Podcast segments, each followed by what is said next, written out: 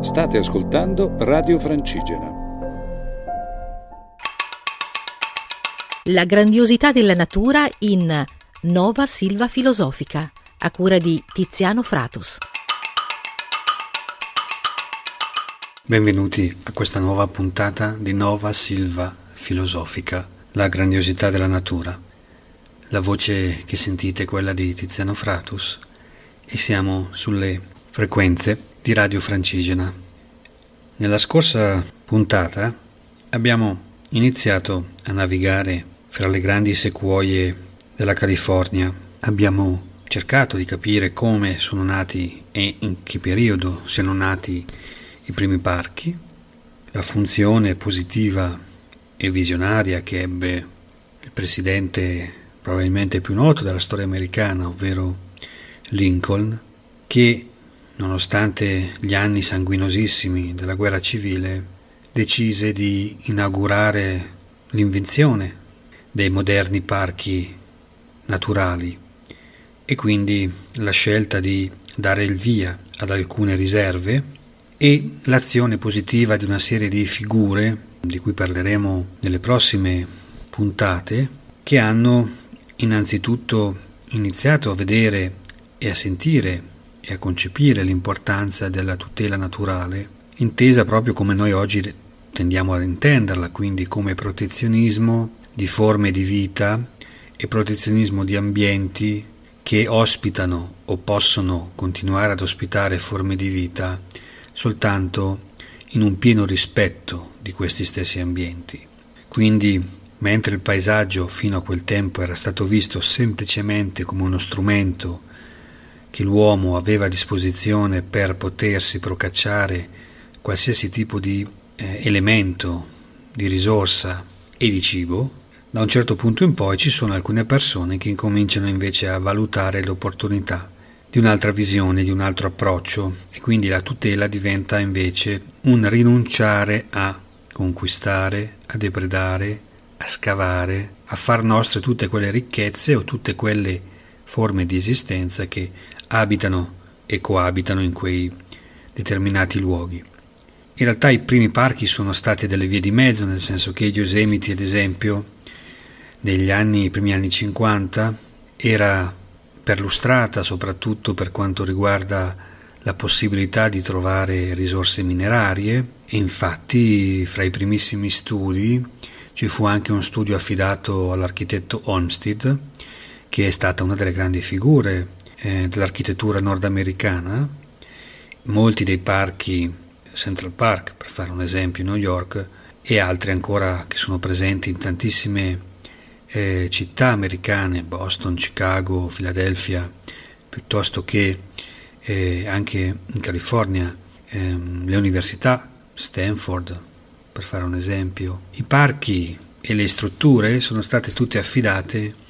e mh, realizzate eh, sui progetti di Olmsted, quindi stiamo parlando di una figura che in quegli anni ebbe un'enorme importanza negli Stati Uniti. Ebbene, Olmsted fu inviato a studiare eh, Yosemite, a studiare quella vallata e i luoghi circostanti, per riuscire a pensarlo come un luogo ovviamente da poter utilizzare a livello economico e di risorse naturali nel meglio e Olmsted eh, rimase per un po' di mesi a Yosemite, ovviamente fu guidato anche da altre persone che già conoscevano o comunque che incominciavano a conoscere quei luoghi. E mh, mm, scrisse un, dei papers, dei, un documento che rimase poi nel cassetto per decenni,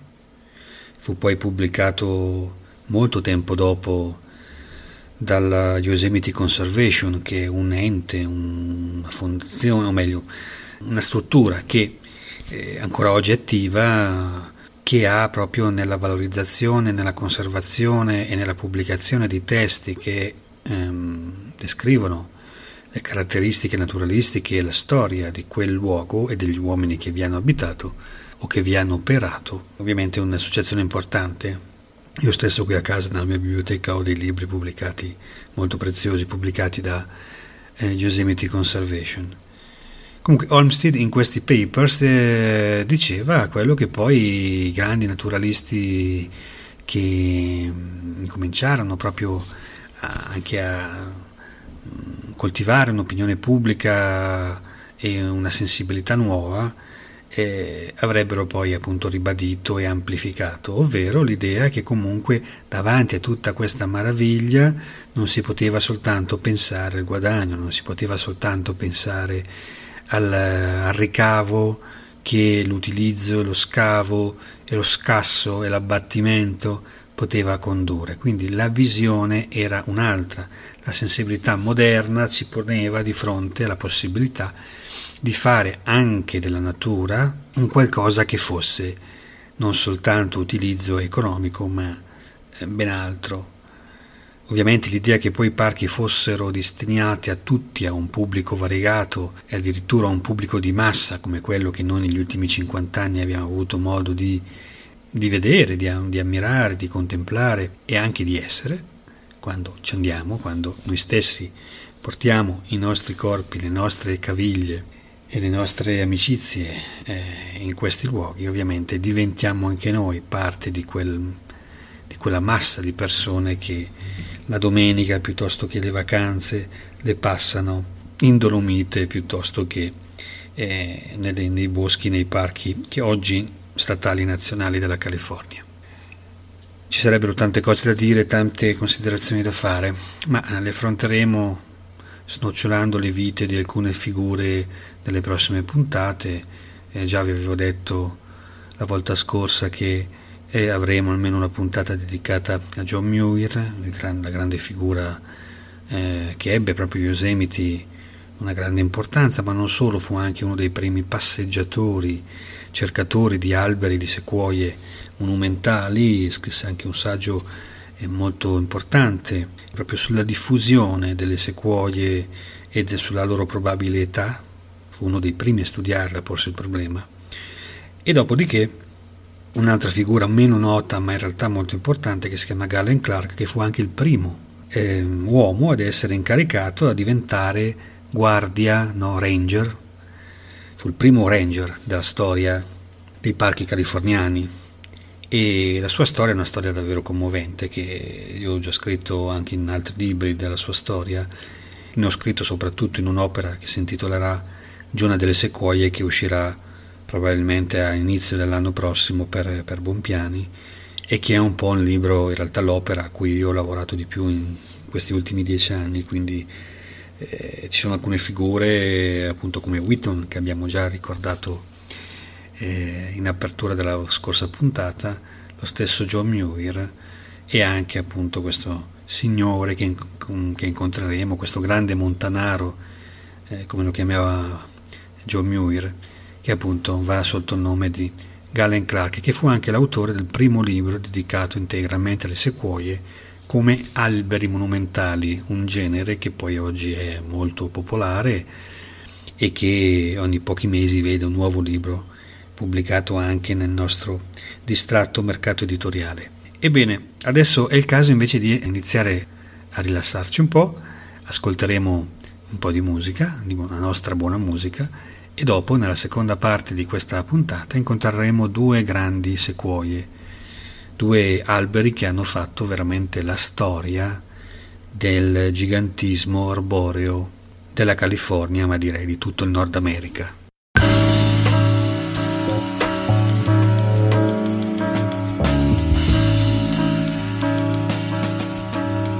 Oh.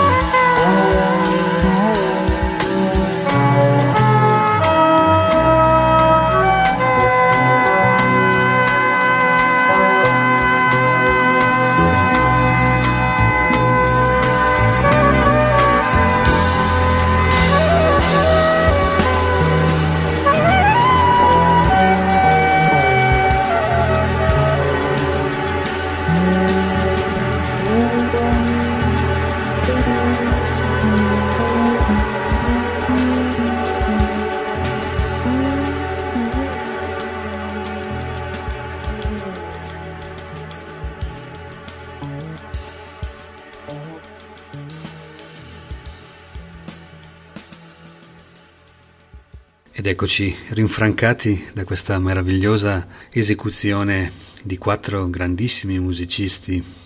che hanno dato vita negli anni 70 a un, a un, trittico, un trittico di dischi che è stato poi raccolto successivamente col titolo di Colors dalla ECM, la nostra amata casa editrice di Monaco, che ha dedicato giustamente tanto spazio a un artista che oggi noi ignoriamo, ma che in realtà i grandi appassionati di musica jazz, ma in generale di buona musica, conoscono benissimo, che si è mossa attorno a una figura di questo tedesco di nome Eberhard Weber, bassista e compositore di musica fra i più dotati dell'intero panorama internazionale e che appunto nei primi anni, nei primi, alla fine degli anni 70 diede vita a una a un quartetto che poi si modificò per l'ultimo atto di questo, di questo trittico, composto da dei dischi, allora si usavano i dischi, poi sono arrivati i CD e poi ovviamente gli supporti che noi oggi digitali che noi oggi conosciamo, i non supporti digitali.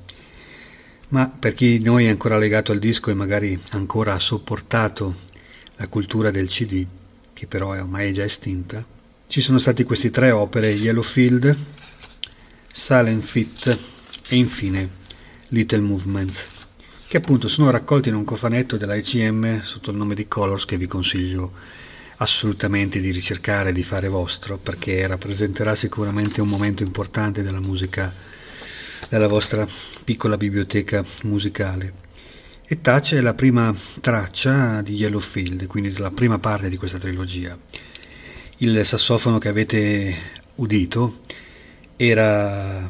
opera di Charlie Mariano, che è già purtroppo scomparso, uno dei primi di questo quartetto ad andare altrove, e che era una, è stato veramente un sassofonista, un musicista eccelso. Rainer Bruninghaus, un tastierista e pianista fra i più bravi, sicuramente fra i più eccezionali presenti eh, nel jazz moderno, Eberhard Weber appunto al basso, maestro, e John Christiansen alle, alle batterie. Nell'ultimo, nel successivo disco, Silent Fit, invece, oltre a Mariano, Bruninghaus e Weber eh, alle batterie c'è John Marshall, che rivedremo appunto anche in Little Movements e ci sarebbe da parlare a lungo della musica di Eberhard Weber e delle splendide composizioni che sono presenti in questo trittico di CD. Basti pensare che Seriously Deep e Silent Fit sono sicuramente fra le canzoni, fra le opere musicali di jazz moderno più straordinarie, come altrettanto molto bella è The Last Stage of a Long Journey che apre invece Little Movements. Comunque, noi abbiamo sentito Touch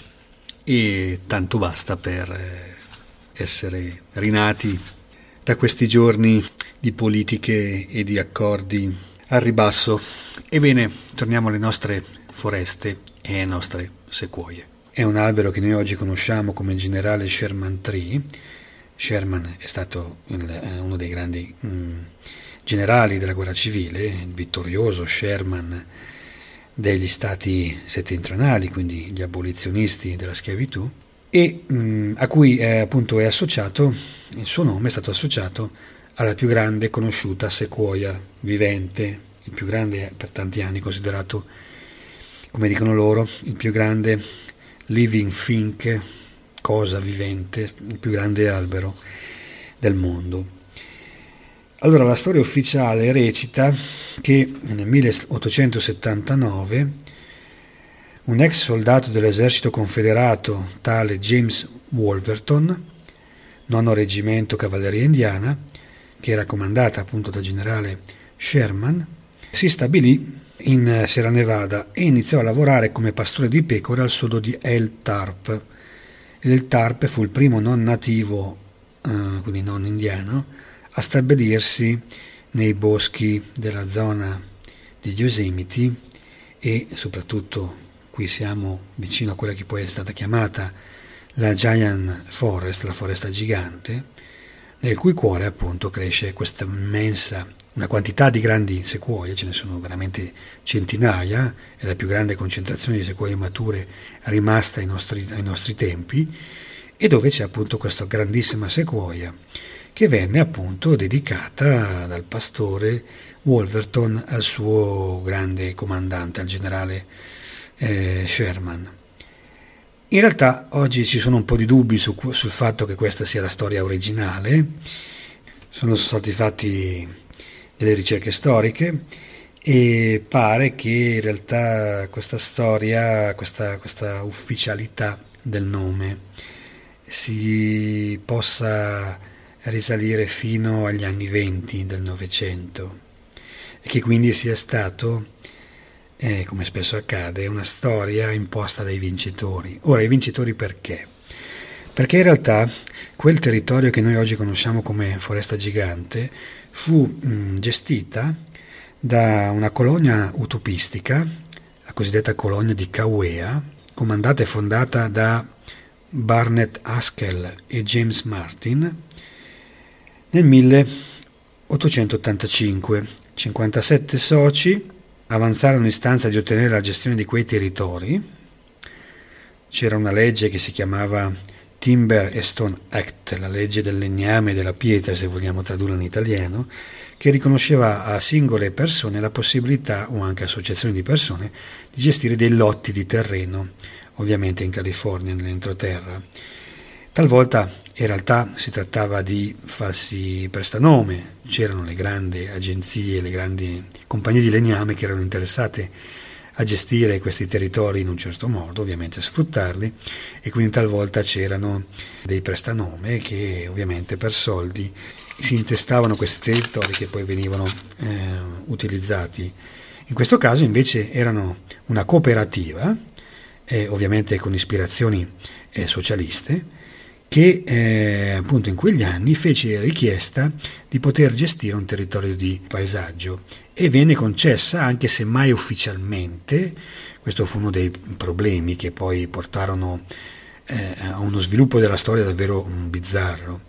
Comunque eh, Eschiu e Martin e, tutte eh, le persone che decisero di um, far parte di questa comune eh, iniziarono a, a, costruire, a edificare il loro piccolo villaggio in, come si direbbe oggi, con un impatto ecologico, un'impronta ecologica davvero molto modesta,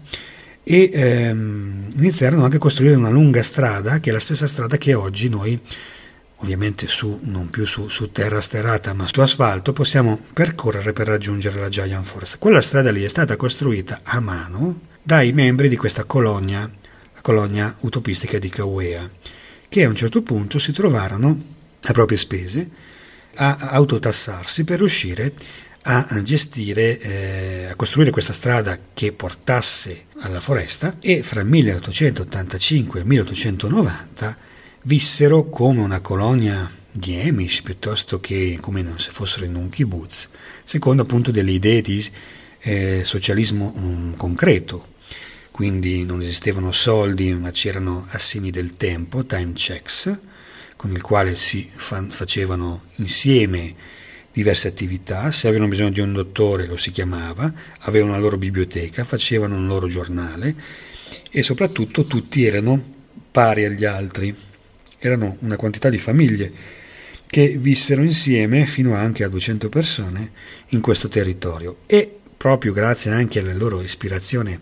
politico e sociale il primo nome che diedero alla grande sequoia che noi oggi conosciamo come generale Sherman era Carlo Marx, Karl Marx III, che risulta essere in realtà il primo nome della nostra grande sequoia. Nel 1890 al congresso passa la legge che trasforma gli Yosemiti in parco statale e definisce anche la crescita di nuovi altri parchi, rimodella queste funzioni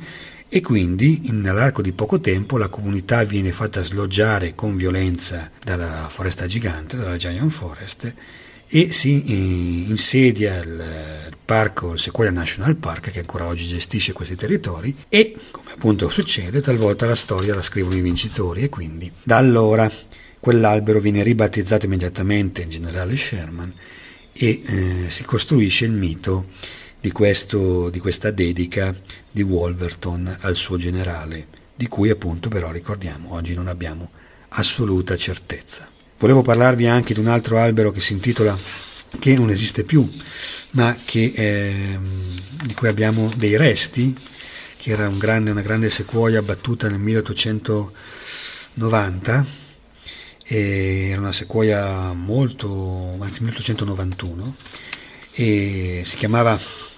Mark Twain, il grande scrittore, famosissimo, amatissimo in America, una leggenda vivente, che, eh, a cui venne dedicata una delle più grandi sequoie mh, mm, di montagna mai incontrate,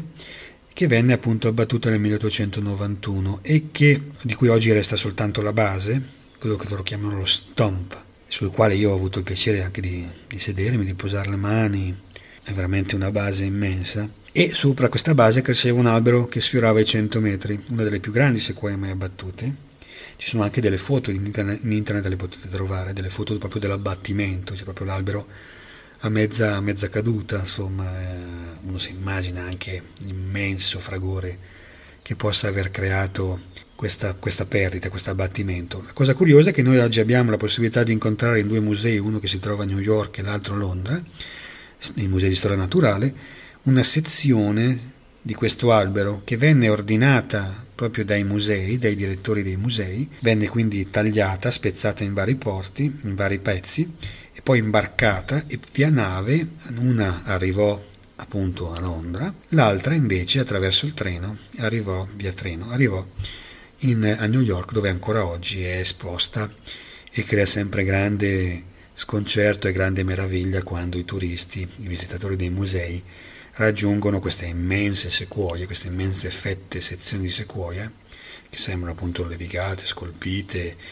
no? Eh, era un albero ultramillenario questo quando venne appunto abbattuto, era alto 331 piedi e aveva 27 metri di circonferenza del tronco alla base, quindi veramente un'immensità. Grazie dunque di aver passeggiato assieme a me in questa nuova selva filosofica e vi diamo appuntamento alla prossima settimana. Radio Francigena, un mondo in movimento.